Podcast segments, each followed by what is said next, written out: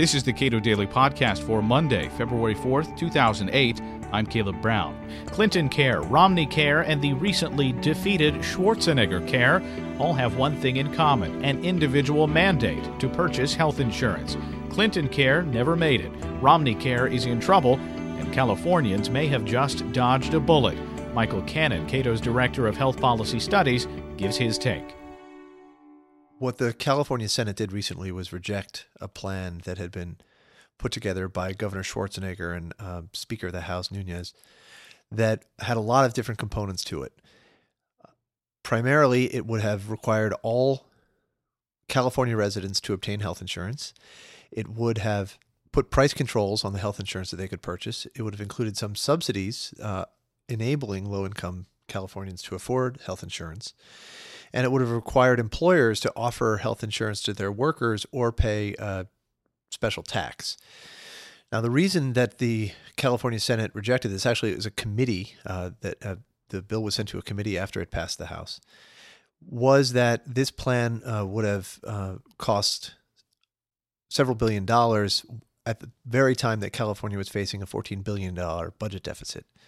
So, not a single Republican supported uh, on the committee supported the plan, and there's a lot of obviously a lot of uh, opposition from Democrats as well, and that's why the plan failed. What comes along with an individual mandate generally? The California mandate would have worked much like the Massachusetts mandate works. The state has to, if they're going to tell you to buy health insurance, the state has to define what health insurance is so you know if you're complying. But then the incentives that exist once the state defines a health insurance package, the incentives that, that, that then come to bear on that uh, are for that package to get more and more generous and more and more expensive for uh, consumers to purchase. In Massachusetts, there were, say, 20,000 residents or so who were forced to buy more insurance than they were already purchasing because the insurance that they had and were happy with didn't satisfy the mandate. They didn't have enough coverage.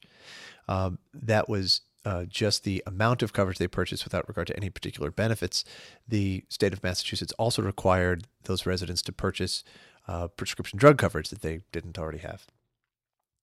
So uh, the same dynamic would come into play in California as well. When Mitt Romney was defending his plan, which he's no longer defending, he argued that it used the marketplace, that it was the market working. That was part of the plan. And since he's abandoned that, now Hillary Clinton is out with a plan that also includes an individual mandate. Well, yes, and there are a lot of similarities uh, between what Bill and Hillary Clinton proposed in 1993, what Mitt Romney signed into law in Massachusetts, uh, and what Hillary Clinton is now proposing uh, that the country do as part of her presidential campaign. And each of them involves creating sort of a new government bureaucracy that would act as the marketplace for health insurance, where the government would tell you what kind of insurance you must purchase. Uh, they would set the prices for that health insurance. What was Schwarzenegger's argument in advocating price controls?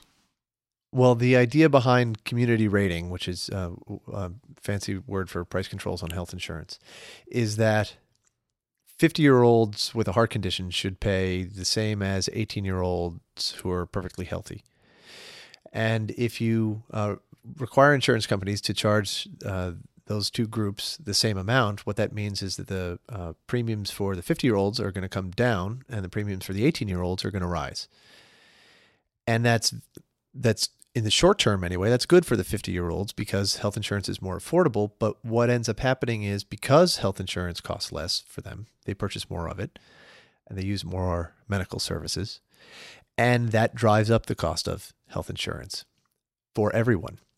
The 18 year olds, uh, to them, these sorts of price controls are really nothing but a hidden tax it's a way of that the state tries to take money from them and give give it to another group, probably a more politically influential group, uh, without actually imposing an explicit tax.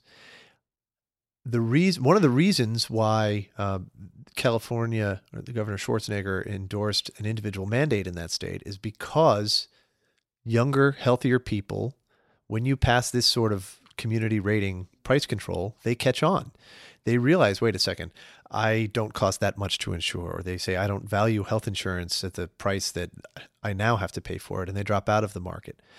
So the individual mandate it can really be seen as a way to try to enforce this hidden tax that Governor Schwarzenegger wanted to impose on younger and healthier people. Because otherwise, young people would simply opt out of the system. They would opt out of the system and not pay any health premiums. And how can you how can you get their money if they're not if they're not paying health premiums? But if we re- require them to buy health insurance, if we require them to take this bad deal, then we can get their money and distribute it to others. Now, the assistance provided to those who could not afford health insurance, how was that funded? Well, some of it was funded through state funds, but most of it uh, would have come from the federal government.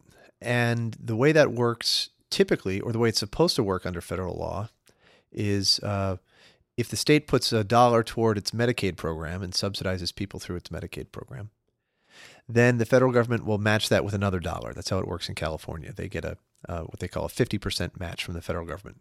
California puts forward a dollar, the federal government matches it with another dollar. And that's how really the Medicaid program has grown because there's that enormous incentive for states to expand their Medicaid programs. They can essentially double their money. But Governor Schwarzenegger wanted to go a step farther, uh, really a step farther than federal law uh, envisions for the Medicaid program. And that, and he wanted to do that like this. He wanted to increase spending on uh, increase state spending on Medicaid by uh, increasing Medicaid payments to doctors and hospitals. Then that, so he gives doctors and hospitals an extra dollar, and the federal government matches that with another dollar, and they've increased the amount of money they've gotten from the federal government. But then Governor Schwarzenegger would have turned around and taxed those doctors and hospitals. I think just hospitals actually taxed them back some of that state money so that the states would get to keep maybe 10 cents of the do- of the state dollar but the entire federal dollar so that in effect what the governor proposed to do was to increase the state's medicaid match rate from 50% to 75% with this budgetary gimmick where he with his shell game where he pretends to give some money to the hospitals but so then takes it back essentially, if I understand correctly, essentially launders money through doctors and then it goes back to the state in order to secure federal money. You might call it Medicaid money laundering. Michael Cannon is Director of Health Policy Studies at the Cato Institute. This is the Cato Daily Podcast. Read more on health policy at our website, cato.org.